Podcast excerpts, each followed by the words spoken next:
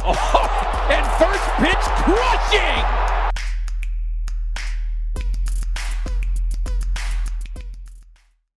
Hey, hey, hey, welcome into another episode of Halos in the Infield podcast with your host, Todd Fox, and the other host of the show. The Lone Star Halo, Fernando. There you go. Viva Los Texas Ito. No, Yeah. Viva the Texas burritos. there, there you go. Even though I'm in Chicago right now. Beautiful Chicago right there. Yeah. Yeah. I mean, hear the it gun- really it looks like mm. my bed and were you about to say you hear the gunshots? Yeah, the gunshots. Yeah. well, that's culturally inappropriate. I just call it like I see it. Anyway, Yeah. there's gonna be no long PSA on this one, so sorry about the last episode, but we had to do some uh, little uh, closet cleaning. But as we start this uh, week's episode, obviously there's a lot to talk to talk about. We're gonna break down the trades, and we're gonna talk about the other teams and what they did. So we're gonna fa- uh, focus heavily on the Angels, right? Absolutely. All right. Well, let's get it started, Fernando. What do you want to hit here first? Well, I, I, we wanted to come on and do an episode um, about the trade deadline and, and the moves that were made. Obviously, we had our special yesterday. We were on for about three hours, and people got our live reactions. Our live reactions, some people completely agreed with, some people were completely like you guys are overreacting. You know, and now that we've had some time to marinate on these things, look at the numbers, I'd like to revisit the stuff, and I'm sure you would too you seem to have a very you know similar kind of mindset that I have now. Like, okay, hey, let's take a step back and reevaluate. Yeah, I agree, and and kind of break these down. I think you're you've dived into the numbers. We're gonna get some analytics on here, and we're gonna find out hot and cold streaks as uh, Fernando's been doing the homework.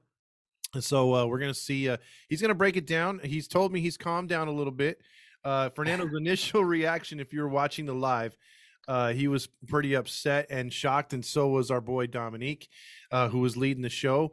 Uh, it was very surprising, a very surprising day because the Angels pretty much were being criticized through the media for standing pat for holding up on Ohtani, and then all hell uh, rang loose the final uh, one to two hours left of the show. Yeah. So let's go ahead and review the moves, um, and then you know I, I guess we'll kind of go from there.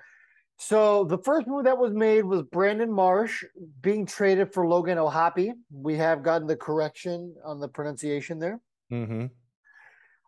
Uh, Noah Syndergaard being traded for Mickey Moniak and Jadiel Sanchez.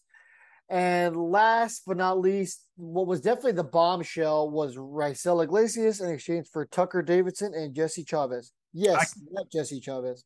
I can officially say he's not my closer. there you go. So thoughts on Marsh because you were heavy on Marsh. You were you were very critical out the uh, out the start of that one. So let's. I want to get your reaction now that you've been able to to think about it. So this move to me is still a little bit of a head scratcher. Okay. Now, you know, I'm still going to get the people who are like, "You're an idiot." This is a good move. We don't. We've never had a, a good a good catcher. I mean, let's be honest. This is not an organization that's had a rich history of long term catchers. Yes, you've had some Molinas roll through here. Besides that, I mean, we're talking about Mike Napoli and Chris Iannetta in the as a possibility of being one of the better catchers in franchise history. Yeah, there's not much to it. Basically, I mean, you, got, you have to go back to Fregosi and stuff like that. was Bob Boone catcher. Bob Boone was a catcher. Yes. Okay, well there you go. So yeah, we we, we got to go a pretty decent distance back. Mhm. We're not talking about any guys who are, who are long term catchers and who are mainstays in the organization as as a catcher. Not exactly a rich catching tradition Nope. in this organization. Mm-mm. So, with that being said, yeah, okay, th- this is an organization that clearly needed an answer at catcher long term. Yes, you have Max Stassi for I believe two more years after this. Mm-hmm. But the fact of the matter is, it seems like it's it's very common knowledge amongst Angels fans now that Max Stassi is not the comfortable catching option for most Angels fans. Do you feel comfortable with Max Stassi as the main catcher for the next two years? no, because I look at this year as an aberration with the management and, and the coaches. I think with new coaches next year, his numbers will come up a little bit. I think he's going to get back to maybe Max Stassi 2021, uh, maybe not strike out as much. So I do like him in that regard. He's not the best defensive catcher. And the other thing that bothers me about him is this guy can't go more than two or three games in a row without having to sit a day or two. So he's not a guy that's going to play over 100 games. You're going to need a second a good secondary catcher. And for 2 years, we've had no good secondary catchers, meaning Kurt Suzuki's been terrible. So I, you know, I'm I'm I would be more along the lines if we had a number 1 catcher and then had Stassi as a backup, I'd be perfectly fine with that. Yeah, you know, and I think one of the biggest issues that Max Stassi was primarily known for his defense. You know what I mean? That's the reason why he's kind of stuck around. He, we got lucky with him with his bat in 2020. Last year had an average bat, but uh, you're absolutely right. And I mean, our boy Randy called it in the very beginning, right, of the season when he said, "This is not a guy who's going to stay healthy, and this is not a guy who should ever be your number one." Randy was adamant about that from the beginning. Lo and behold, he was right. Wait, you know, wait, wait, I mean, wait, He was. I could feel his head getting bigger as we speak. But go yeah, ahead. Yeah, exactly. Oh, so, and then I was going to make a joke. I know you're re- really reluctant there, y'all.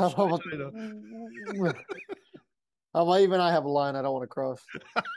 Huh, unlike Randy. I'm ah, there it is. There it is. yeah, no, but uh, I mean, in 2019, he only played in uh, 30 uh, 20 games with us. I've, obviously, that was after the trade. 2020 played in 31 games, and that was obviously out of 60. Uh, 2021 uh, 87 games, and then last or this season he was 67 games. Yeah, and, and last season, be noted, he he had a concussion, he had uh, nagging injuries off and on, so he didn't even get any kind of bulk of the playing time, and he still put up decent enough numbers, and he's far. I mean, we would have loved for him to have the numbers he had last year, and they're they're not anywhere close this season. But I I still think a lot of these guys in this lineup next year, and the guy we traded, Marsh, would have benefited from a new coach and new hitting instructors and hopefully batting practice. Because remember, this team doesn't take batting practice. So hopefully next year we get back to that with a new manager and everything else in place. Hey, hey, remember they they took batting practice a couple times in the field this year, and you can tell it was rare because it was noteworthy. Yeah, exactly. They were actually reporting it. You know, we had our beat reporters reporting it. I mean, Max Stassi batted 241 last year. Mm-hmm. So we're we're hoping that he returns to form? Question mark. yeah, because I feel like at his best, he could probably get you 260. He could probably get you a decent amount of walks, and he could probably hit you about maybe if he were to play, let's say 110 games, he could probably hit you about 10 home runs and about 43 RBIs. Uh, and, and you take that, you take would, that for sure. I would definitely take that. And yeah. but if you, but if you had a number one, who was maybe doing maybe about 15 to 17 homers, 60 to 65 RBIs, and about a two 260 average too, 260, 270, whatever, right? That those two players combined get you over 20 homers and over 100 RBIs. You'd take that from your catching spot any day. Yeah, absolutely. And, you know, one positive thing that we're not touching talking about in mm. terms of Max Stassi is lately he's done a really good job of getting on base. The pandemic season which obviously we don't count. But anyway, he had a 352 on base percentage. And then last season, he had a 326 on base percentage. So the guy gets on base, that's for mm-hmm. sure. The problem is, can he once again maintain a healthy glove and can he stay on the field? That's that's been the issue. Can he stay healthy? Can he return to a gold glove caliber defense? Exactly. Uh, and that's the problem with this team. This team evaluates and they still think, I think, in some ways that in how Scioscia was defense first and sometimes they'll just over you know overplay the defense and not worry about the offense. And i think that's where we have a problem and an issue here because uh you know with his stats Stassi's only thrown out i think i want i want to say about 21% of the base runners and it's even worse for kurt. So it's not like we're leaving these guys in here for defensive purposes. Yeah absolutely. And um so now that I've really gotten to sit down and really think about it, so let's talk about Logan O um, and uh, what he's got going on. So he was drafted by the Philadelphia Phillies in the 23rd round of the 2018 MLB draft. And I believe he was a top three prospect for the Phillies, and he is now the Angels' number one prospect. The Angels also go from the lower 20s to the high 20s in terms of uh, top farm systems in baseball. Doesn't seem like a big jump, but Logan himself made the Angels go up about four to five spots.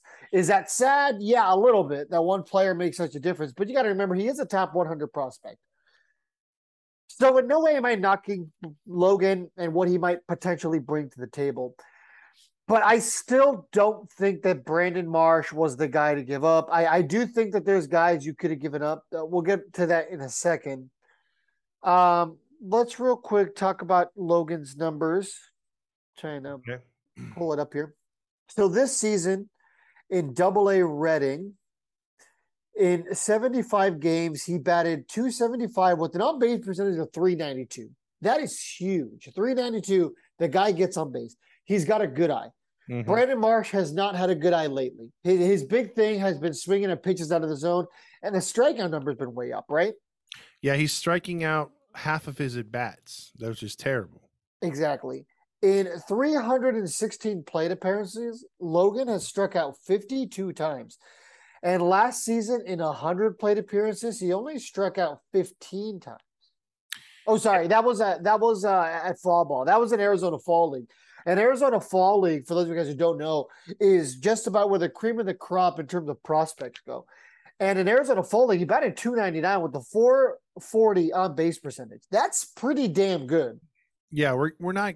You know, look, I'll put it this way: with what happened with Syndergaard and then what happened here with Marsh going, we talked about this on the trade show. They were they were aiming for Toronto's plethora of catchers, and they just didn't get him.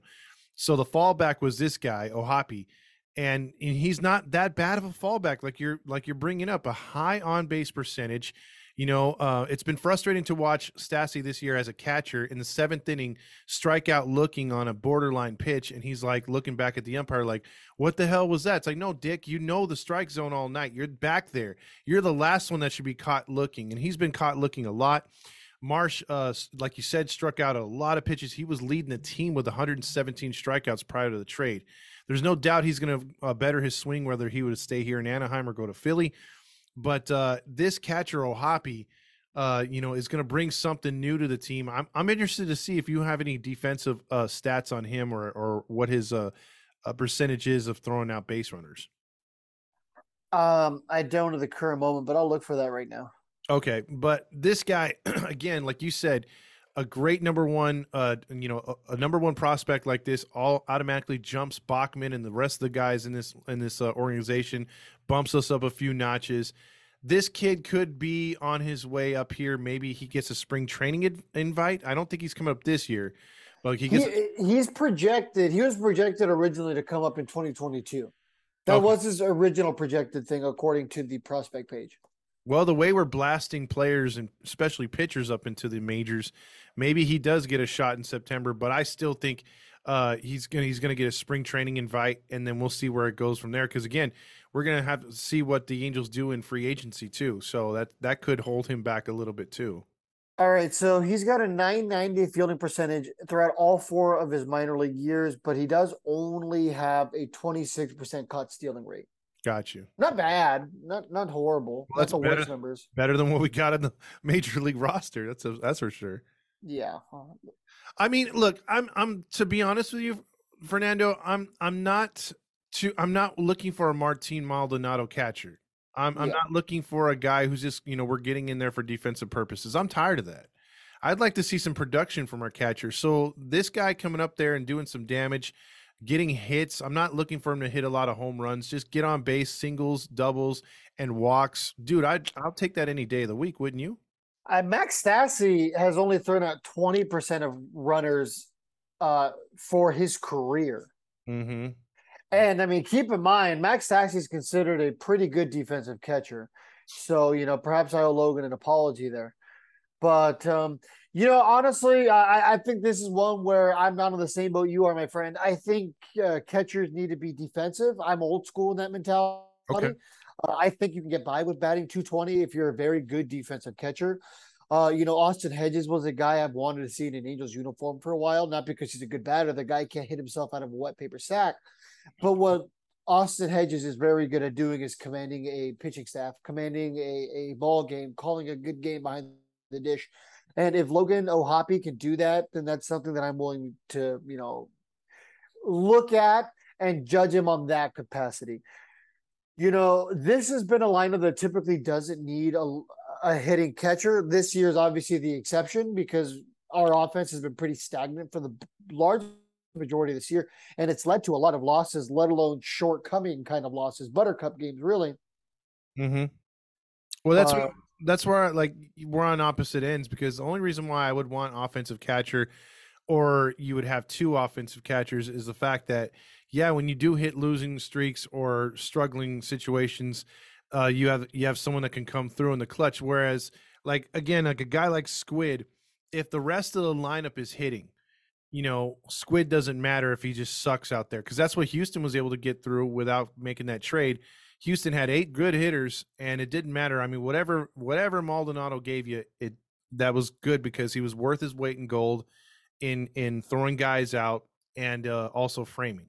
So you know that they they can afford to have him bat 160. I, the Angels just don't have that luxury the way their lineup came out, and so um, right now I'm looking offense. You know, could be wrong, but I'm just looking offense right now. Yeah, and but I think the other piece to that is you gave up Brandon Marsh, who overall has been pretty fine uh, defensively sound.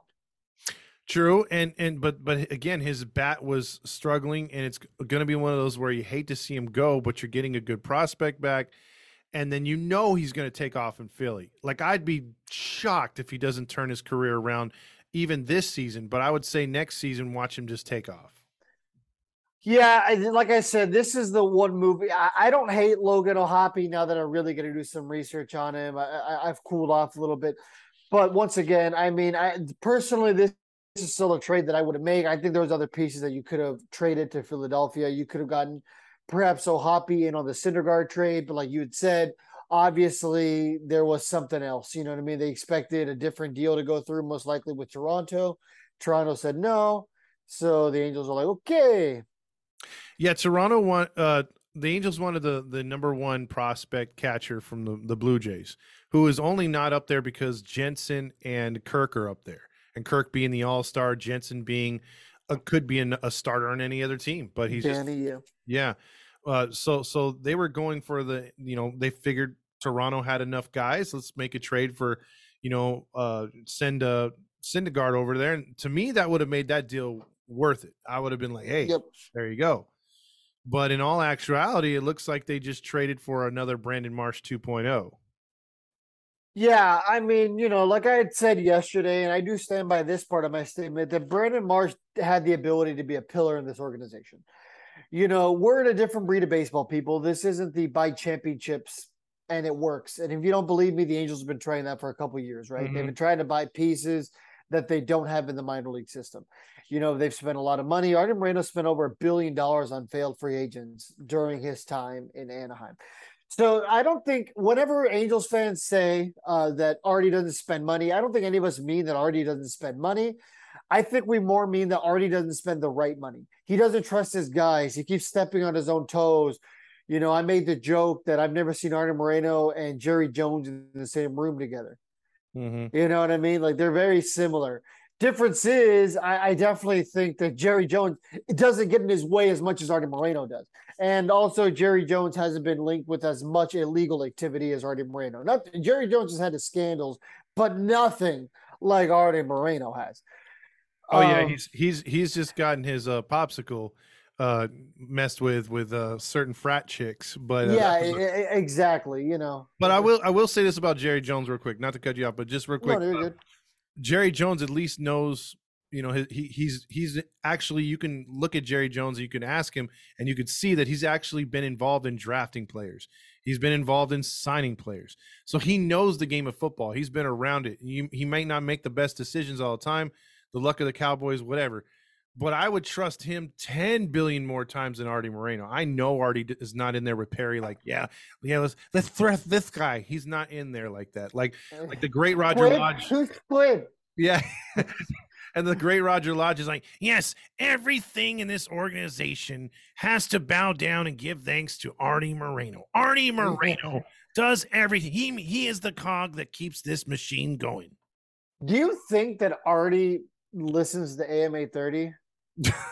I think so because You think so? I think so because he gets He loves the back. ESPN programming? No. I, think when there's something positive and he knows that, you know, uh Roger's gonna say something, oh, you best believe he wants to get his honked honked a little bit, you know what I mean? honk, honk. Yeah, exactly. I'm I'm gonna go in there. I'm gonna call that show one day, and I'm just gonna be like, "Hey, I have my Halo honk, and it's gonna be one of those bicycle honks." You know, you know, "Huh," you know the horn. there you go.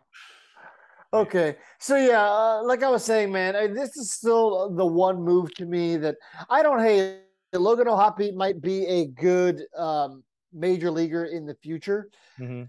uh, but yet so could Brandon Marsh. And um, this is going to be a tr- a theme that I say multiple times. So this is going to be the first time that I say it. This is the kind of move that if you're Perry Minasian, you're a genius Mhm. or you're a jackass. These are the moves that get people fired. Yes, yes, you know, and it'll be the same thing when we get to the Raisel Iglesias trade. These are the moves that get you fired. If this move doesn't pan out, you are looking for a job, my friend. And chances are there's not going to be a lot of organizations who are going to be willing to give you an opportunity when you belly flop on, you know, a guy who a lot of people in baseball thought was going to be a serviceable major league player in the form of Brandon Marsh. He was already at the major league level. You did the bulk of his development. I mean, were we really at the point where we were willing to give up on Brandon Marsh? Now, if it's Logan O'Hoppe for Jo Adell, I don't think many of us are scratching our heads. You know, we might be like, oh, we might have wanted more for Jo Adell. But I think, like Dominic said yesterday, a lot of Angels fans are pretty out on Jo Adell. You know, there's nothing to see here. Let's keep the game, the, the show moving. We've seen enough out of this kid. Good luck somewhere else. yeah. But with Brandon Marsh, I, I feel like, you know, there was enough signs there that Angels fans weren't willing to part with him, you know, even for a good piece. But, you know, it is what it is. It's a rebuild move. Like people were tweeting at us, you know, Angels fans are always angry that we don't rebuild. This is a rebuild move. How do you hate this move? Hey, hey, hey, it's Todd Fox from Halos in the Infield.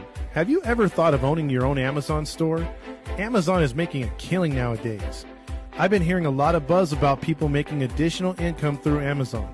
And that's what we all need to do, especially with the price of gas soaring, food prices on the rise, and the economy taking a fall. So why not make some extra money? So there's this company I know about called Riley Ecom who can help you set your own store up without having to spend hours learning how to run it. They do everything for you.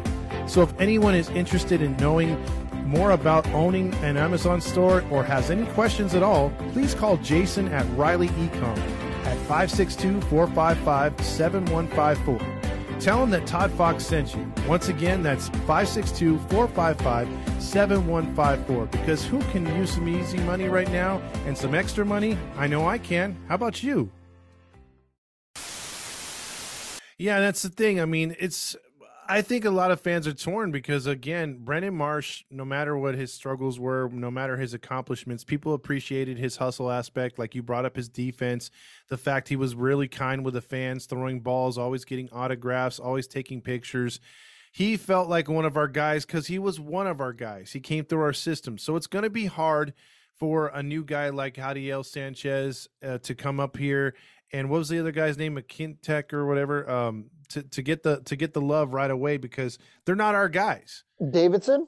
Yeah, Dave Davidson, I'm sorry, uh, but they're not our guys. You know what I mean? So like, there's a, there's something different for for you having basically a guy who's come through your system you can watch in different organizations of this uh, of the organization or different um, levels of the organization, I should say and then the fact that all of a sudden now you know he's off somewhere else so that that's i think the hardest part for any a halo honk right there and then the fact that yeah you don't know what you're getting back you're hoping this catcher O'Hoppe pans out and you're hoping the replacement in the trade is going to be just as good or if not better but you know we just don't know yet Yeah. Uh, oh, and another move that we haven't talked about yet, um, was the DFAing of David MacKinnon. Oh, see, as mad as you were about Marsh, that's Uh, how mad I am about MacKinnon. Yeah, and there's a lot of people who are like on the Calling All Angels Facebook group that are like, "Oh, MacKinnon, who's this guy?" And I'm just like, okay, MacKinnon was a proven, you know, minor league hitter. You know, he he's been on fire the last two years, Yep. and arguably has been the best minor league hitter over the last two years in an age in a uh, in the Angel organization. Mm-hmm. I agree, and he was a guy that was like we interviewed him uh, last year, and he was uh, you know on the trash pandas. He came up to Salt Lake, played really good. He came up here. Uh, it's like in the post game, I, I got upset because it's like okay, you, you're turn the team, the season's lost. You're turning it over to guys like MacKinnon and Stefanic. You got to give them opportunities to hit in the lineup every night. They gave him a couple nights, and then they're like, "Nah, let's sit him again, or let's play him every other game, or let's pinch hit him, or let's start him but then pinch hit for him." Let's start him at third. No, let's go back to first. You're fucking with him every night, and you can't get any kind of consistency. And I felt that that's why he hit a couple uh, where he hit a streak where he was like 0 for 12 or whatever. And it's Yeah. because they they were messing with him. But if you look at it on the outside, between him and Stefanic, they were the best guys at taking pitches, getting walks, getting singles. They weren't hitting home runs because they didn't need to. And that's what you needed to do. When they were in the lineup, the team was better and you take them out of the lineup, you put Squid in there, other retreads we've already seen enough of. You're not giving these guys a chance. And then look, lo and behold, they both went down for no reason. And then you DFA MacKinnon with no explanation. Yeah. Uh, David MacKinnon in 2022 for the Salt Lake Bees had an on base percentage of 429. Exactly. Exactly. And last season with the Trash Pandas, on base percentage of 380. Yeah. This year he was batting 324 with the Salt Lake City Bees. Yeah. I mean, I- there's no explanation, you know, especially because they, if you're going to DFA him, I mean, that's a piece that you probably could have traded off to somebody. He had to have had some value. I'm not saying you would have gotten, you know, Juan Soto for David MacKinnon, but I feel like David MacKinnon could have helped you a little bit in the trade market. There had to be some value for him. You know, there's a lot of teams out there who needed a bat, uh, you know, and, and a fringe level bat. You know, he isn't, I would say, a major league ready bat. Sure, did he come up here, have a small sip of coffee, and didn't perform? Yeah, but I mean, his on base percentage was still almost 300. yeah. And he was, he, when called upon in pinch hit situations, I think was like three for five or three for six. I mean, he was pretty clutch with a few RBIs. So it's like, give him a chance, let him play more. You you didn't get eno- a big enough sample, like you said. A cup of coffee is not going to do it, and we're acting like we're a World Series team. Like, oh, we can't put the rookie Yeah. in there. It's like, come on, man, put Yeah. the damn rookies in there. Give them a chance. So That's that's where my anger has been over the last couple of years with the Angels. It's not even the fact that they're not contending. It's not even the fact that they're seemingly an organization without a uh, you know without a true path that they're following. The my issue has been like when this happens, when we're in a situation where nobody's producing, we're floundering as organization. They're just like, yeah, F it. We're just we're just gonna see this thing through. How about you just say, you know what, we want to see what we have in our younger guys give the young guys a legitimate opportunity. I'm not ta- talking about you know 15 games. I'm talking I'm talking about give David MacKinnon the keys to the kingdom. Give Stefanic the keys to the kingdom. And sure, you know they're they might be doing that with Rengifo now. They're going to give Rengifo the keys to you know second base. Mhm. Maybe he flips at shortstop sometime with Fletcher. I, I don't know. That's really going to depend probably on how Fletcher's doing. Yeah, he, and he's looked good post surgery, but um, it's really going to depend with that. But yeah, I just you know I, I don't get the DFAing of him at all. and this franchise, like you said, they're not they're not going one way. They're just well, they are. They're they're not adjusting. It's like what we yeah. It's like what we talked about. it's like what we talked about the other day. It's like you know other teams adjust. You know, just like in football, you play four weeks, and you know maybe a team starts out hot, but then people realize what they're doing. They start losing because they didn't adjust to the other teams adjusting to them. The Angels don't adjust to what other major league teams do. They just go out there with the same goddamn game plan, and if it works, it works. If it doesn't, it doesn't. Don't change it. And it looks like they're not they're they're going about that same way when it comes to rookies and realizing, hey, the season's lost. You know, let's let's see what we got in these guys because now would be the primest of prime times to freaking see what you got, no matter who it is, from starters to relievers to bench players. to role players. Like, let's see what we got. Let's pull up a guy from Double A or Triple A, and let. I mean, what are we playing for here? We got nothing to play for, so you might as well see what you got. Maybe they're trade pieces. Because my thing to you, Fernando, is, and I'll ask you this question: Mhm. Does David MacKinnon clear waivers at least so we can get him back, or do you think that there's a team out there like, man, the Angels are dumbasses? I've asked myself this question several times over the last couple of days. I I don't see him clearing waivers. I hope I'm wrong. For the love of God, I hope I'm wrong. And maybe we're valuing him a little too high. You know, and no, it's not just because we interviewed him. Trust me, not everyone we interview we think is gold. You know what I mean? Uh, we understand it's a business and everything. I mean, you know, Packy Naughton left, and we're like, eh, you Yeah. know, it, it, it happens. But uh, you know what I mean. And Packy Naughton was a good dude. You know, he had potential. I like I like what we saw out of him, but you know, hey, it happens. But Mhm. MacKinnon, I legitimately thought had some major league potential. I kind of knew that it wasn't going to be here, but I didn't think it was going to end like this. Yes. I thought he was going to be a trade deadline piece. I thought he was going to be involved in maybe a trade with like a Jo Adell to go out there and get some pitching. Granted, that was before we decided to suck.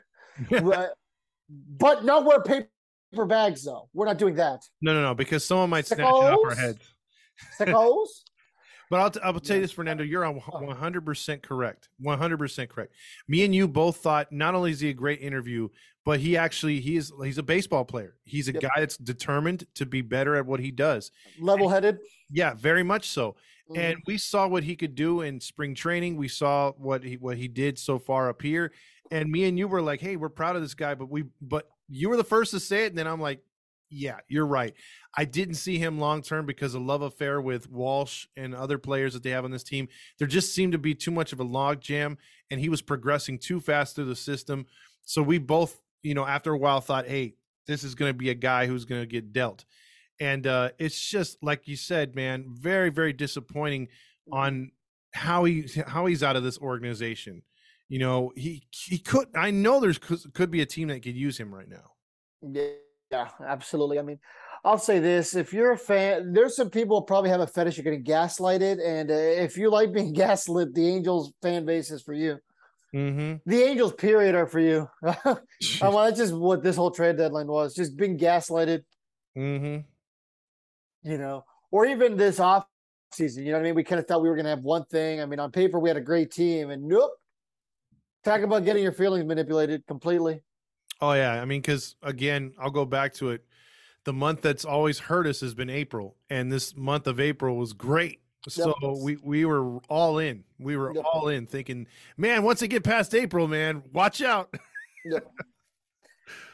Yeah, it hasn't worked out like that at all. Uh, a friend of the page, uh, I, I won't disclose who, but I mean, I'm sure you could probably figure it out if you think long Hart. Said that this was the L of the year for the Angels. Mm, yeah, I know what you're talking about. Uh, yeah, this was the L of the year that the Angels could have possibly had. Uh, so the next move that we'll talk about, we'll we'll talk about the Noah Syndergaard trade.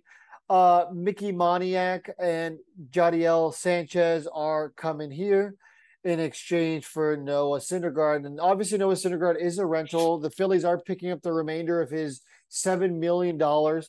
Angels gave him 21 million. Obviously, the way that the trade deadline worked, they're just picking up the rest of his salary.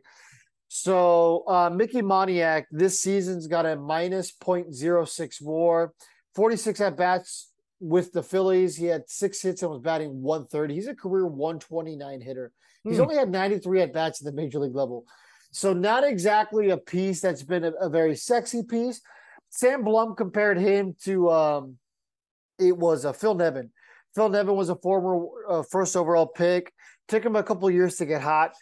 Mickey Moniak was also a number one overall pick in uh, 2016, which was uh, the same year that Taylor Ward was drafted. No, was that the Matt Dice year? I think that was the Matt Dice year. Nice here, yeah. So you know, hey, sometimes it does take these guys a little longer. I Mhm. mean, look at Taylor Ward. I mean, granted, he's kind of tapered off pretty drastically. Coletic. Honestly, he was that. I, I was going to say the Mariners Coletic or whatever his name is. Um, Yep, yep, yep. Mhm. Taylor Ward was kind of a guy who I wanted to see go along with another piece in exchange for Hoppy over Brandon Marsh. Just Yeah. saying. Philly still would have gotten some controllable help in the outfield with some pop. I think this was a change of scenery trade for him. Um, you know, so we'll see if that pans out here. And he's not a 4A guy.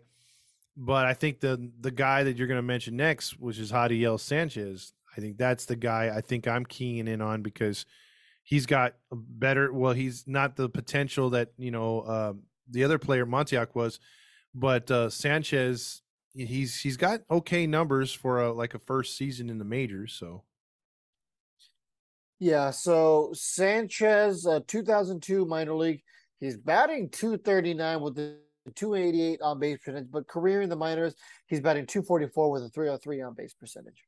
Yeah, so he's not sexy, but he's a player that like right now when he came up, I think he has what six homers, nineteen RBIs or something like that. Yep, six homers, 19 RBIs. Yep, two stolen bases. Mhm. Yeah, he's a guy that can get you decent outfield. He reminds me a lot of Marsh last year. Is he going to make that turn and be better here? Let's see what happens when we get new coaches because he ain't going to advance when he comes. If he's looking to fix his game or get it better, he's got to wait till next season. Yeah, he's got a a nearly perfect fielding percentage. Mm-hmm. Yeah, so He has a 936 fielding percentage, and besides that, I see a lot of a thousands here. He's got a 957 career in the minors. If you want to see him play, guys, he's currently on the 66ers. So here's your chance to go watch him if you want to see what we ended up getting for Noah Syndergaard. mm-hmm.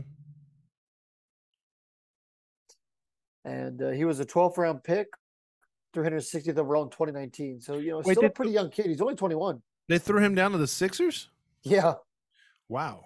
Okay. I think he was on the high A team for the Phillies, so it's not like it was a drastic drop. Okay. Okay. You know, I, I don't think he's super insulted by it. I thought he was double A. My bad. Yeah. Okay, so that's yeah, we didn't we did not get what we wanted for Syndergaard. That's a, absolutely uh absolutely the head scratcher there. And I we thought that was it for the day. Yeah, I think like you had said though, um the Blue Jays were out on Syndergaard, so they probably just had to do a quick pivot and they were like, whatever, whatever we can get. Yeah. You know what I mean? Let's be real. Getting these two pieces is still better than getting nothing. Yeah, he, he could have walked for free. Exactly. No matter which way you see it, for a team that wasn't going to contend anyway, which let's face it, shut up, Halo Honks. This team's not going to contend, and that was the throw in of the towel for sure. Um, you, you got to get whatever you can. You watch know- your mouth, Fernando. You gotta watch that potty mouth. This team always contends. Val Hartley is a Halo honk for life, and she Hey, knows what's going on. Roger, why don't you go watch John Stamos? Yeah, exactly. Watch it. You go watch it, buddy. exactly. And then go wash your sheets after, Roger, because we know what you did in there. Oh, I love this episode of Full House where he goes and he swims at Disney World. Take your Don't shirt know his hair's dry. You remember when you used to be able to rewind videos? Boy, I broke my VCR rewinding John Stamos coming out of the pool. Yeah, there you go. Um. Okay. Yeah. So Moniak, Jadiel Sanchez. All right. So now that you've gotten some time to marinate, you're still not a fan of that trade. No, not. But but like you said, it's one of those where you just take it with a grain of salt because you weren't going to get anything else. They spent they literally spent the entire day talking to the Toronto Toronto Blue Jays mainly about uh because other teams were out from the the get-go from the night before. I think the Yankees had been talking to him before the Montas thing. There was a couple other teams in on on Syndergaard, but not too many. The Syndergaard we thought the Syndergaard, uh, what do you call it? The uh, the hype on him for the trade would be, you know, a lot more teams in on it, but it wasn't as hot as we thought. So it came down to basically two teams, the Phillies and the uh, um, the the uh, Blue Jays, and the Blue Jays were engaged with them like basically all day, and the Phillies, uh, they I don't know if they tried to package with them, but they, it didn't work, and they the Marsh thing was hot, so that went first, and then like you said, they got what they could at the end. Yeah, my dad's a Padres fan, and he really wanted Syndergaard. He was just like, man, that was that was a trade the Padres should have made. A lot, you know, he wanted them to get Soto, but he also wanted some pitching. So um, I, I wonder if the Padres even called. I'd be I'd be tempted to know if they even gave a phone call, a It courtesy like, call. It seemed like they might have been. They were in on everybody almost there for a minute. Yeah, right. So Talk about the team that won their trade deadline. Um, so let's see what else here. The, the other big trade was obviously the Raisel Iglesias trade. Not my closer. Raisel Iglesias was that? Not my closer. Yeah, there you go. Not my closer. There you go. make your shirt. exactly. Raisel Iglesias and his what 51 million remaining on his contract in exchange for Tucker Davidson and Jesse Chavez. Now, this was the one that got huge reactions out of us. And I think it was just the initial shock that he got traded. Now, here's where I stand on it, you know, and you let me know how how you feel. I I wasn't quite ready to give up on Raisel Iglesias. Now, this isn't uh, you know, me making excuses for him. This isn't me bringing out my inner, that's my closer. This is me, you know, just thinking like, hey, Raisel Iglesias is a proven major league closer. He's been there. He's had some big saves. He's been to the playoffs, and, and he's had some some, uh, some success doing that. You know, so he, he's been to the stage, maybe not the big stage, you know, in the terms of the World Series or late in the playoffs, but he's been to the stage. That's more than a lot of this Angels team could say. Now, I understand the viewpoint that a lot of Angels fans have, which was we're not winning any games right now. Why do we need an elite closer? Which is fair. That's a very valid point. But in theory, next year is your one year window. As of right now, I haven't heard anything about a Shohei Ohtani extension, and we probably won't until this offseason. I said that the Brandon Marsh trade is what you know costs you your job. This the exact same thing tenfold. This is the move that gets you fired if it doesn't pan out. If Raisel Iglesias goes on to Atlanta to have a have three dominant seasons, the Angels flounder for the next couple years to find a legitimate closer. Sure, Ben Joyce is great. The guy throws 105 miles an hour, and he has had previous he previously has had Tommy John surgery, from my understanding. So, with that being said, you never know when a potential injury is around the corner. No, that's not me jinxing it. That's me simply stating a fact. He's had shoulder issues in the past, and you never know what the future is going to bring, especially for a guy who throws so hard. So here's hoping it doesn't happen. I've got some wood here. I'm knocking on it so hard. You know, mm-hmm. we're talking about K Fed knocking Britney Spears back in the 2000s. Oh, wow. That's a throwback. Yeah, there you go. Todd understood that word because from his time. it was from the, when MTV played videos. That's how long ago that was. Oh god, there you go. All right, here you go, Mr. Bowling for Soup. from when K Fed was a WWE wrestler? There you go. There uh, you only go. the real ones remember. Speaking of wrestling, stay tuned for some some fun news with that. I don't know if we'll drop it just yet, but man, that's I'm excited for that. Will we drop it like it's hot? Yeah, we'll drop it like me dropping su- uh, a suplex on John Stamos on the top rope. with my third leg. Hey, it's Todd Fox here. Do you want a cash offer for your house? Fair Price for Your House buys homes no matter the condition of the home or circumstances. Whether you're getting a divorce, need extensive repairs, or behind on your payments, Fair Price for Your House will give you the cash offer within 24 hours of receiving your info and pay you out in as little as seven days. No agents, no commission, no hidden fees, and best of all, no obligation. So now I'm just thinking, what the heck are you waiting for? If you're interested in finding out what your house cash offer is, give them a call now. Get your free no obligation cash offer. The number is 562 455 7154. Once again, it's 562 455 7154 and tell them Todd Fox sent you. Um, yeah. So- well, he asked why my face is so low into his butt. well, here's here's what I feel about that Raisel thing. I mean, I, it was like hitting you with a ton of bricks, but I heard some people say I don't know who it was from our show or if it was a comment or I think it might have been a, a comment on my uh, post game or a phone call. Either way, I just remember someone saying that Raisel was was only good with a lead in a blowout or a save situation. He was no good in a tie situation. He was no good trying to keep the team within a run or or just getting work in. He he seemed to be very very bad at that, and his ERA was up. Most closers are though. Yeah, but but I, I I do say this: he was abused earlier in the season, not used enough.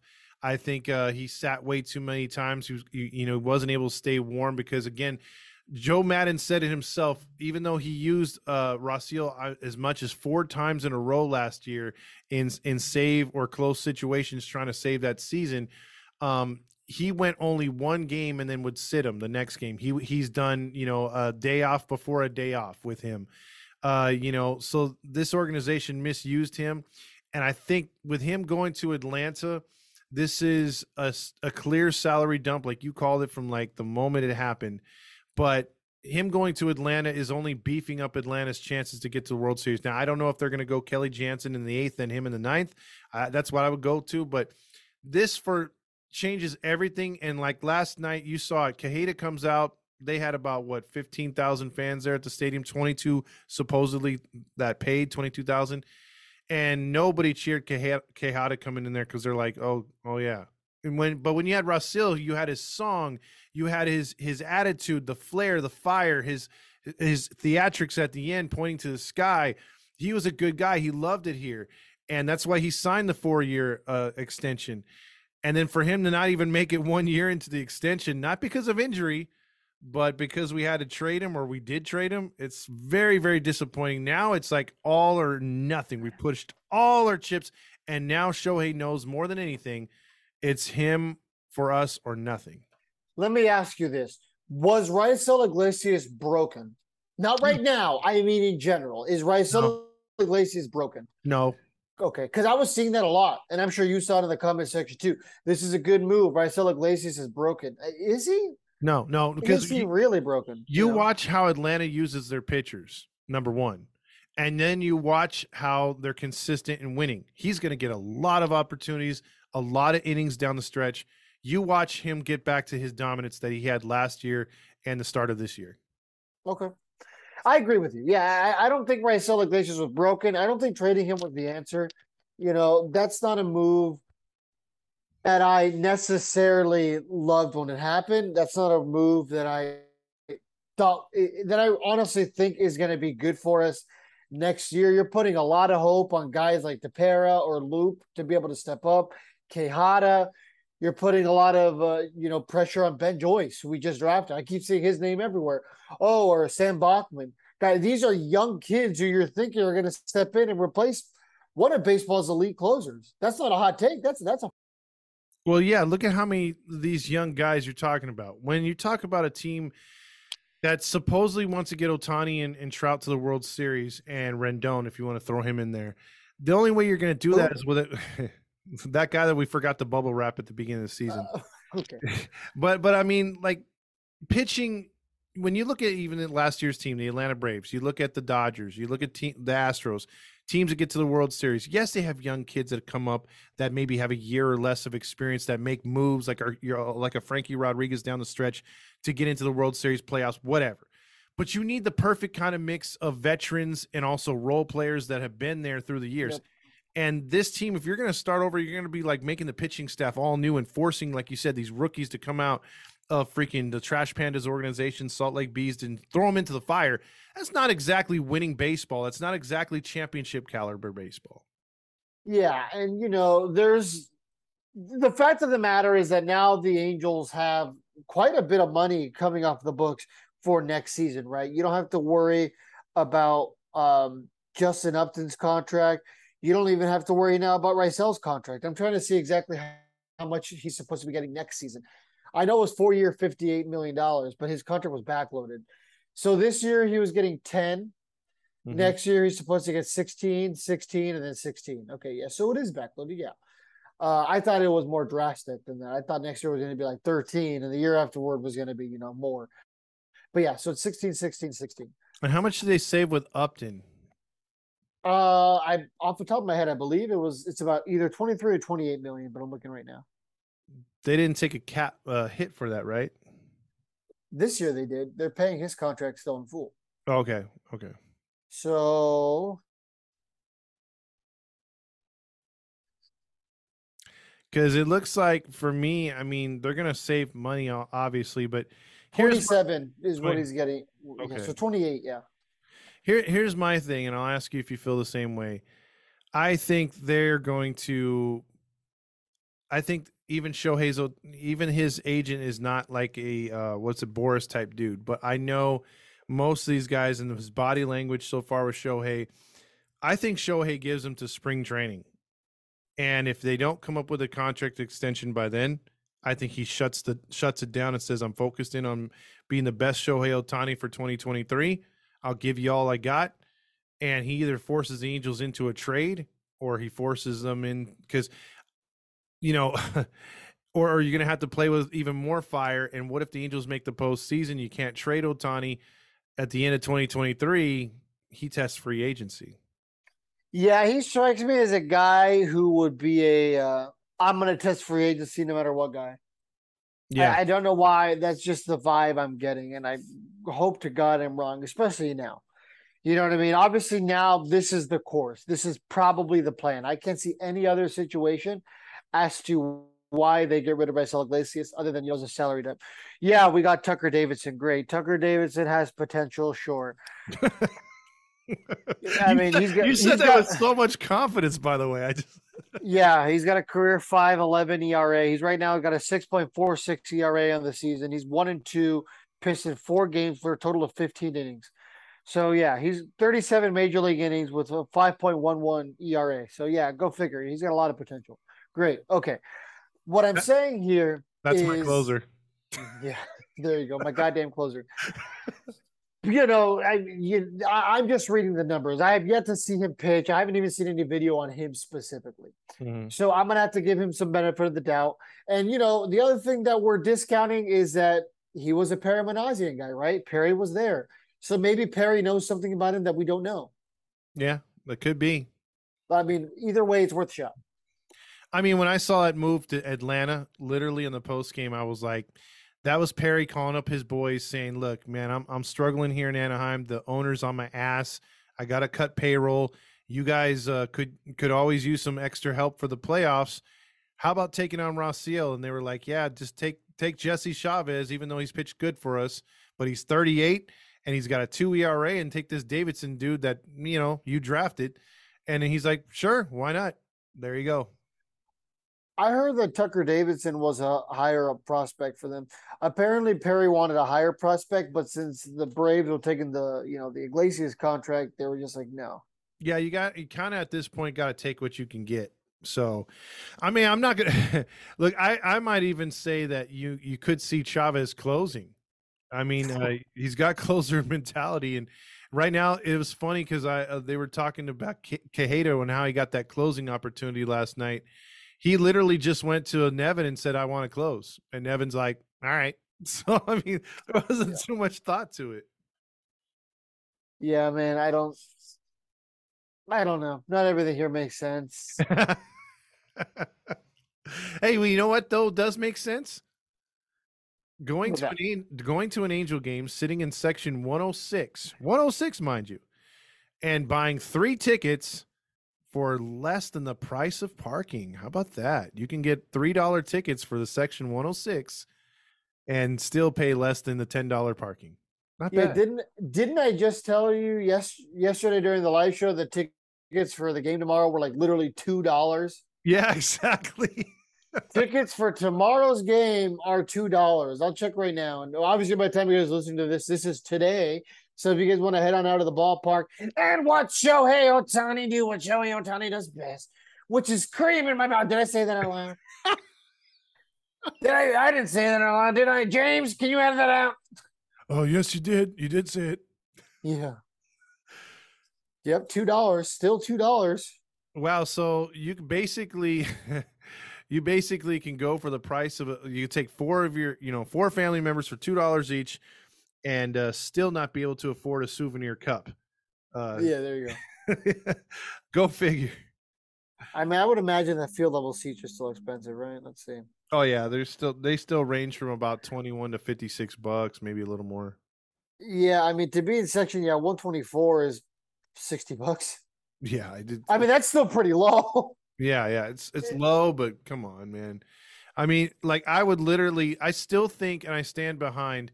We need to do that blind date episode at some point from the season, from like the worst seat in the goddamn house. Pay like a dollar.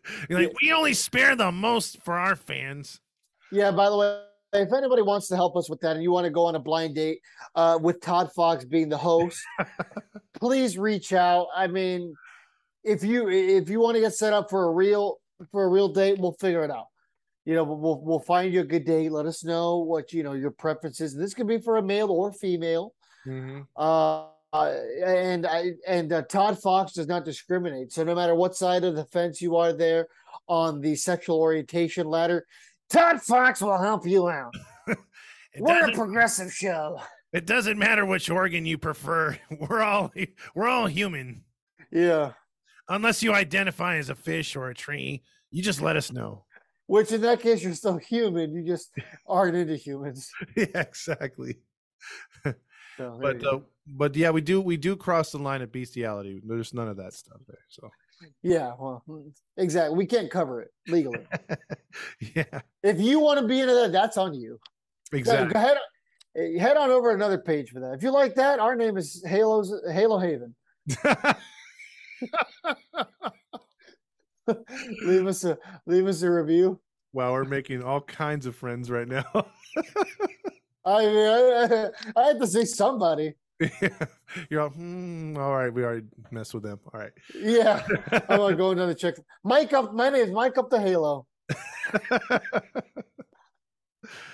Yeah. oh man, so those three trades kicked us in the balls. Kind of sucked. Um, any other ones you want to talk about before, or, or anything else you want to hit on with the with the Halos here? Let's real quick talk about that Juan Soto trade. Let's do it. Because I mean that was obviously the big the big domino in all of Major League Baseball, right? I mean that was the one that everybody was holding their breath. It was Shohei Ohtani and Juan Soto. The Mhm. Eagles announced the day before we're not trading Shohei Ohtani. Let me ask you this real quick: How many phone calls did Perry Minasian get about Shohei Ohtani? Over under on like a hundred. I'm talking obviously about teams calling multiple times to try to work things out. Do you think there was over a hundred calls dash text exchanged about Shohei Ohtani? I would have to say about a week and a half before the deadline, he probably fielded over 200 phone calls at least. Do you think so? Yeah. Yeah, there, there had to be a couple of these teams. I honestly, I can't think of too many teams who wouldn't have even checked in on Ohtani for the marketing alone. We yeah, You we, know what I mean? we, we know of only three or four that you know admitted that they were talking or calling about. So I believe it was the Dodgers, Yankees, Mets, and I think the Padres were thrown in there. Padres. Yes. So it was those those top four teams were calling a lot and actually put packages together. Yeah. So so so it's not like they were just like, hey, what do you want for him? Is he on the market? They were like, hey, we can do this, this, and that. So Yeah, I mean, it would have been interesting in a parallel universe to see what team he would have ended up on. I think honestly, it would have been Padres or Dodgers. I think it would have been the Yankees. The Yankees had put together. so? Yeah, the Yankees had put together. Uh, from what I've seen in a couple tweets, uh, they had they were really aggressive with the Angels calling a lot and Okay. also having a, a pretty big package for for him. Uh, calm down, Roger. But but uh, they they had a they had something set for Ohtani, and it just you know they It'd were be really fun to see some of those proposals. They really would. yes. I'm on a parallel universe where we get to talk to Perry Minasian and ask him some dumb questions. That's one of the questions I'd ask. Like, hey, yo, who, who, what was the craziest piece you got offered for Shohei Ohtani? Well, let me ask you this because I don't know if they have to sign waivers or whatnot, but let's just say Perry's fired in a couple years and we have Perry on the line or we interview him about his time with the Angels. Could he- Shohei Ohtani just got pinched hit for right now Oh, wow. during the game, which I mean, it's a big deal. That's not good. Exactly. Um, so what what if what if let's say two like I said, two years from now he's removed from the Angels GM, he doesn't have a job, he's not with any organization, and me and you get him on an interview.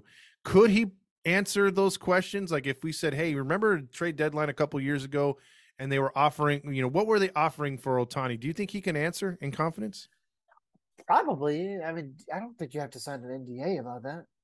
That's my that was my question about it. I, I wouldn't believe so. I mean, I don't think it's secret information unless you're in it. And even then, it's not secret. I mean, realistically, you can say whatever the hell you want, but you're only hurting yourself. I mean, look at Billy Eppler. true. That guy was, that guy was out there like uh, you know the the old uh, music videos were like there was like a like a cute girl getting dressed up in front of the window, and the guy was watching her get dressed. You know what I mean? Like that was Billy Eppler getting dressed in front of the world. Yeah, exactly. Or just like he's that guy that when you're on the airplane, when you just want to put that pillow behind your head, knock out, and have a nice flight, and he's tapping you on the shoulder, like, "Hey, you want to see pictures of my kids? Hey, check this out, my family vacation Hawaii two years ago." Luckily, I haven't had that yet. The worst I got was some girl who kept uh, trying to get me to. Uh, she kept asking me questions about the movie A Christmas Story. Oh come on! Look, that's a classic movie, but leave a guy alone if he's on the plane. You know, what I mean, come on. Yeah, honestly, like I'm the kind of guy. Like if, if I'm at an airport, it's fine. I, I actually had one person a couple months ago run into me at LAX and asked for like a photo and all that. They're like, "Hey, you're the guy from Halos and Infield." Happened one time, and that was when we were pretty early on. Mhm. Um, but yeah, if I'm at an airport, it's fine. But if I'm in an airplane, don't bother me.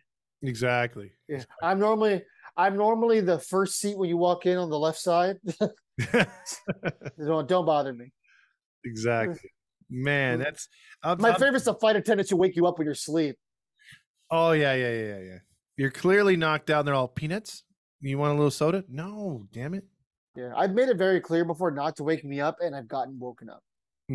Figures. Maybe you need those sunglasses with "Don't Wake Me Up" on the Yeah, front. no, uh, that's well. The song in the background plays off my phone. Don't wake me up. yeah. Oh wait, Shoot. no, it's so wake me up when it's so. I don't know. I don't like music. Oh, okay. oh yeah, that's right. You, you don't even have a favorite band. That's crazy. I have a favorite band. I'm just not a big music guy. Oh, okay. Gotcha, gotcha. So with that being said, we uh we got to hit on that blind date though thing. We we, we, got to set Agreed. Yeah, cuz I think that would that would bring some uh some uh at least excitement to the end of the season if we did that in September sometime. Doing Yeah, I, I agree with you. But uh yeah, with that being said like uh, again the oh the one getting back to the Juan Soto trade. Oh Uh, yeah, yeah. Mackenzie Gore, C.J. Abrams, Robert Hassell, James Wood, Jarlin Susana, and Luke Voit go to the Nationals, obviously from the Padres, and the Padres get Juan Soto and Josh Bell, the first baseman. And then in a corresponding move, they traded Eric Hosmer because you know Mhm. a lot of people are like, oh well, they already have Eric Hosmer, they traded him away, and now Josh Bell's their first baseman. I mean, so what do you think? So, in terms of a return, is that about the return you expected? I think so. I think you get five really good players, and it sets up, you know, like we talked about what we can get for Ohtani the last time, and we figured, okay, you know, we did it with VT as well. It like you can get a really good haul for him. Not now; it's going to be knocked down a little bit, but you still can get a good haul for him. But what they did for Juan Soto, which was amazing, was getting Josh Bell. Even Yep. you, you could have got those five players just for Soto and they got Josh Bell. So I think this is one of those rare trades where the Padres will win now with that trade. We'll see what happens when they try to re up those dudes. Or, and, and you look at the Nationals and say, hey, they set themselves up for a really nice future. So I think it worked out for both teams. Yeah, we were talking yesterday, and I had said I thought the Nationals were the winner of the trade deadline. I mean, sure, they're not going to win anymore right now. Honestly, I think they're a better team today than they were yesterday I agree. at the beginning of the day. You know what I mean? Because this trade's going to work out for them. And the big thing for the Padres is Juan Soto is not a free agent until 2025. So this is a move that will keep paying off for the Padres. And here's the thing surprise, surprise two superstars on a team that was pretty much top heavy with a, just a bunch of role players underneath them. You, you you know you trade away these two guys and uh, look what's going to happen. That's teams. Yeah, the fans might be upset because these two guys and Bell wasn't their guy. Bell came from Pittsburgh, but Soto Yep. was their guy. He has a World Series thing. You you've seen about the players like Harper, Scherzer, um, you know Rendon, uh, Turner. A bunch of other guys have left the Nationals since that World Series team in 2019. But the thing is, they got they're hitting the reset button. They know what they're doing. We're still going to be top heavy with Trout, Ohtani, and Rendon. So, I mean, who's making the right moves right here? Do you think the Nationals are in a better spot right now to win early, or you know, or, or get back to winning, or are the Angels there? Uh, I, I don't know, man. I mean, don't ask me that question right now. It's really going to depend on what happens this offseason. And honestly, it's going to depend what happens after that. Uh, you know, I'm done predicting when the Angels are going to be competitive. It, it, it obviously isn't working out for us. you We're- mean it's not not good fun? You- You're not enjoying being disappointed. Yeah, right. No, I, I mean, what I'm not enjoying is having to consistently come on to this podcast and be realistic. People think that we get enjoyment out of coming on here and bashing the team, bashing the front office, bashing the players. I don't like doing that. Literally, I'm no different than many of you. Go, if you were to go look at my walk in closet, 80% of my clothes is Angels items. Mm-hmm. I have so many angel sets, I can barely fit them in a box. I have an entire side of my closet that's just baseball jerseys, and 90% of them are Angels jerseys. Just look at your man cave before. Look at my man cave before. Yep. Every single autograph item I've gotten there, except for maybe two of them, I got by hand. I mm-hmm. used to go to Angel Stadium at 11:30 in the morning, driving up from San Diego, mind you. Riding You your know- bike up the five freeway from San Diego. Yeah, exactly. With my main squeeze in the basket, Shelly Ohtani. Yeah, I would be there at eleven thirty in the morning. I'd go get some Blaze Pizza at the Main Place Mall with you know whichever buddy I'm going to the game with that day. We would wait until four p.m. or three thirty because it's typically when all the players arrive, and just sit there for hours and try to get autographs. That is what we did, fifty times a year Mm-hmm. for five straight years until COVID ruined it. That's what I did almost for almost every game. Obviously, I didn't do it all 50 times, but out of the 50 ish games I went to every year, I would do it about 30 times. And that's what I did. And that's why now I have so many autographs. I, I don't, I honestly, my parents' closet back in San Diego, uh, that my, my old closet there, I have just bins of autographed baseballs. You saw when we had the tailgate last year, I literally just gave them away. And people were like, oh my God. And I'm like, honestly, I, Yeah, just take so- it. Yeah, you had so many autographs from different Angels players. It was it was pretty cool. You were giving them away randomly, and then people got the baseballs, and you were explaining who they were, and that was that was cool. People were were stoked for it. Um, I, I'm still tempted. One of these days, I'll give away my trout. One of my trout. I have I would- five. I have five Mike Trout signed baseballs. I'm very lucky to have met Mike Trout five times. Mhm. So I, I don't know. I feel like it'd be, that'd be a really good giveaway. Maybe I save it for a really big giveaway, a really big milestone for the page. But one day, I feel like I will give one of them away. That would be a tremendous giveaway. I'm- I'm just saying. But going back to what you were saying, though, I'm 100% there with you. Uh, I would, as the team is basically given us so much to ridicule, so much to go after, so much to scratch your heads about. So yeah, we're we're gonna be negative from time to time. But when they're when they're good again, I mean, I hate to have to explain it, but it seems like since we've been on the air, since Halos in the infield has started, we have been i would have to say 70% of the time we've been negative we've had an off season to marinate on trades and the uh, potential of this team being good i mean last year when we jumped on as a network the team was already fading under 500 they were already like doing the regular things and not winning uh, and then having a lot of injuries and then this year had so much promise. So the you know 20% of the season we were stoked. We were we were on board. Everything was going good. We were positive.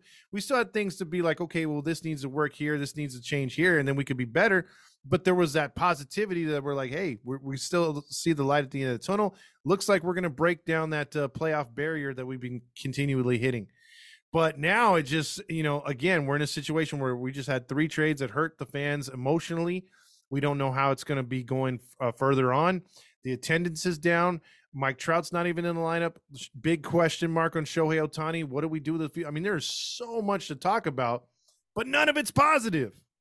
Yeah, and, I think the other big thing now is, you know, they're saying that uh, Mickey now is, is going to be getting the bulk of the reps in center field, which now begs the question: Where does that leave Mike Trout?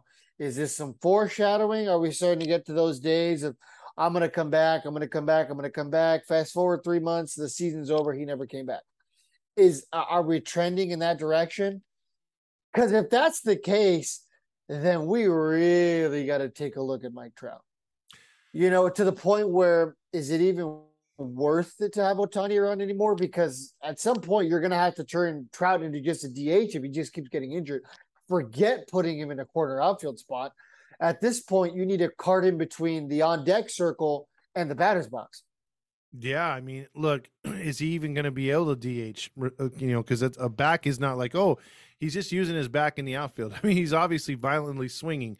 So if uh if if he's not ready to go, if he's not a guy who's if he's going to shut it down again this season, that begs a question of the do we now just say, hey, you know what, we got to move on from Trout, or do we give him another season? I mean, that, that will become very real if we don't see him back on the field this season.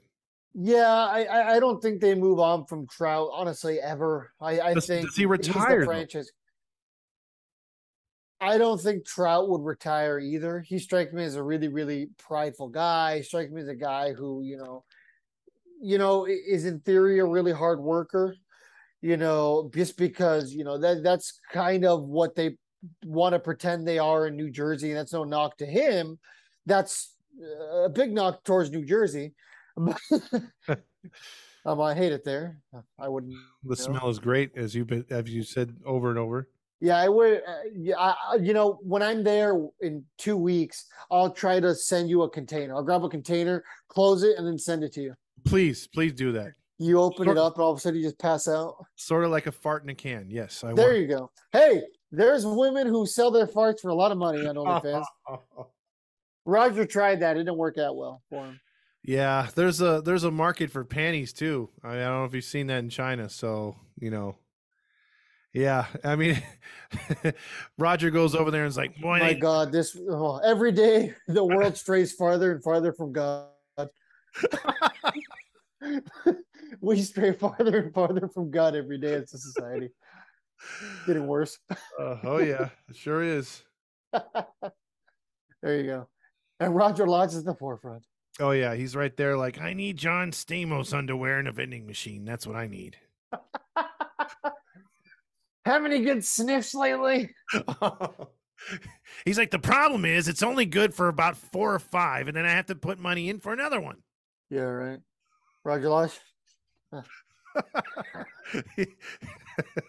Eyes rolling in the back of his head. it's, it's like, hey oh, Roger, you sniffing? Oh, It's like Roger, you sniffing glue? No, I'm sniffing Stamos. Yeah. there you go. That sounds like the name of a Netflix show.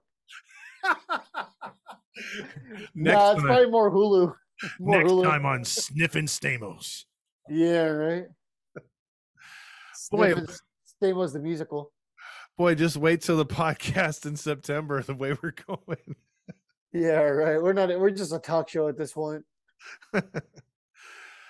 Oh, Wait, you want to tell the people about our sponsors? Oh, well, I'm sure they'll see him in the bumper in the before and after. okay. Thank you to our sponsors. Thank you. See ya. Thank you for checking out Halos in the Infield. Make sure to follow us on all our social media platforms. Make sure to review us wherever you get your podcast. Subscribe if you're watching on YouTube.